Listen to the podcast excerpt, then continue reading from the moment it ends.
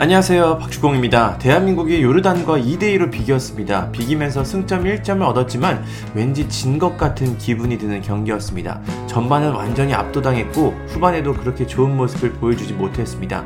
경기 시작은 뭐 좋았습니다. 손미 선수가 페널티킥을 얻어냈고 파넨카 킥으로 이를 해결하면서 리드를 잡았습니다. 하지만 그 이유가 문제였죠. 코너킥 상황에서 박영호 선수의 자책골이 나왔고 전반 추가 시간 역전골을 허용했습니다. 다행히 한국은 황인범 선수의 슈팅이 자책골로 이어지는 극적인 동점골로 경기를 마쳤습니다. 이번 경기를 보니까 클린스만호가 아시안컵 우승이 쉽지 않겠다는 걸 다시 한번 보여줬습니다. 클린스만 감독은 후반 시작과 함께 박용호, 이기재 선수를 빼고 홍현석, 김태환 선수를 투입했습니다. 또 폼이 최악이었던 조규성을 빼고 오연규 선수를 투입했습니다. 여기 이재성을 빼고 정호영을 투입했고 더욱 공격적으로 경기를 운영하려고 했습니다. 교체 카드를 활용하는 타이밍이나 선택은 나쁘지 않았습니다. 하지만 결과를 얻지 못했다면 결국엔 실패죠. 조규성 선수는 득점 기회가 몇 번이나 있었지만 이를 살리지 못했습니다. 조규성 선수에 대해 이야기를 해보면 몸이 확실히 무거워 보였습니다. 속도는 원래 빠르지 않았는데 슈팅 감각이 많이 떨어져 보입니다. 교체로 들어온 오영규 선수도 별다른 모습을 보여주지 못했습니다. 개인적으로는 이게 참 공격 옵션이 부족한 게 아쉽습니다. 황희조 선수가 경찰 조사 때문에 대표팀에 합류할 수 없는 상황이라면 다른 공격수 카드를 선택했어야 했습니다. 그게 뭐 주민규든 조영욱이든 공격의 변화를 줄 수 있는 다른 카드가 부족한 게 참 아쉬웠습니다. 황희조 선수의 부재가 크게 느껴진 경기였죠.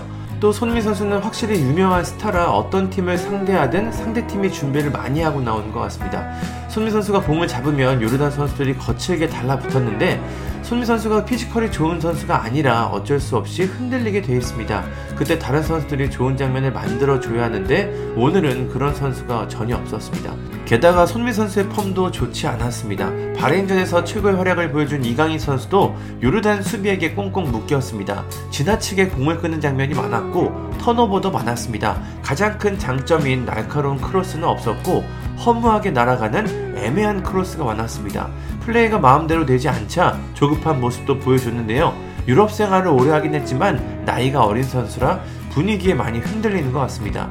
오늘 경기에서는 손흥민, 이강인 선수가 막히면 우리 대표팀이 어떻게 되는지 아주 적나라하게 드러난 모습이 나왔습니다. 정우영 선수가 들어와서 활기찬 모습을 보여줬지만 결과물을 만들지 못했습니다. 박용호 선수는 수비형 미드필더 자리에서 흔들렸고 이기재 선수는 이번 경기에도 불안함을 노출했습니다. 조현우 선수는 패스미스가 한번 나오면서 대형 실수를 저지를 뻔했지만 그래도 여러 차례 좋은 선방을 보여주긴 했습니다.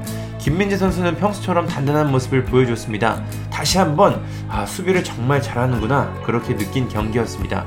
아무튼 이번 경기에서 한국이 무승부를 거두면서 조 1위는 이제 쉽지 않아졌습니다. 마지막 경기에서 우리가 이기고 요르단이 져야 하는데 일단 자력으로는 1위가 불가능합니다. 이제 한국은 오늘 25일 목요일 저녁 8시 반에 김판곤 감독의 말레이시아를 상대합니다. 한국이 주어 몇 위로 16강에 갈지 벌써부터 좀 궁금하고 걱정이 됩니다. 감사합니다.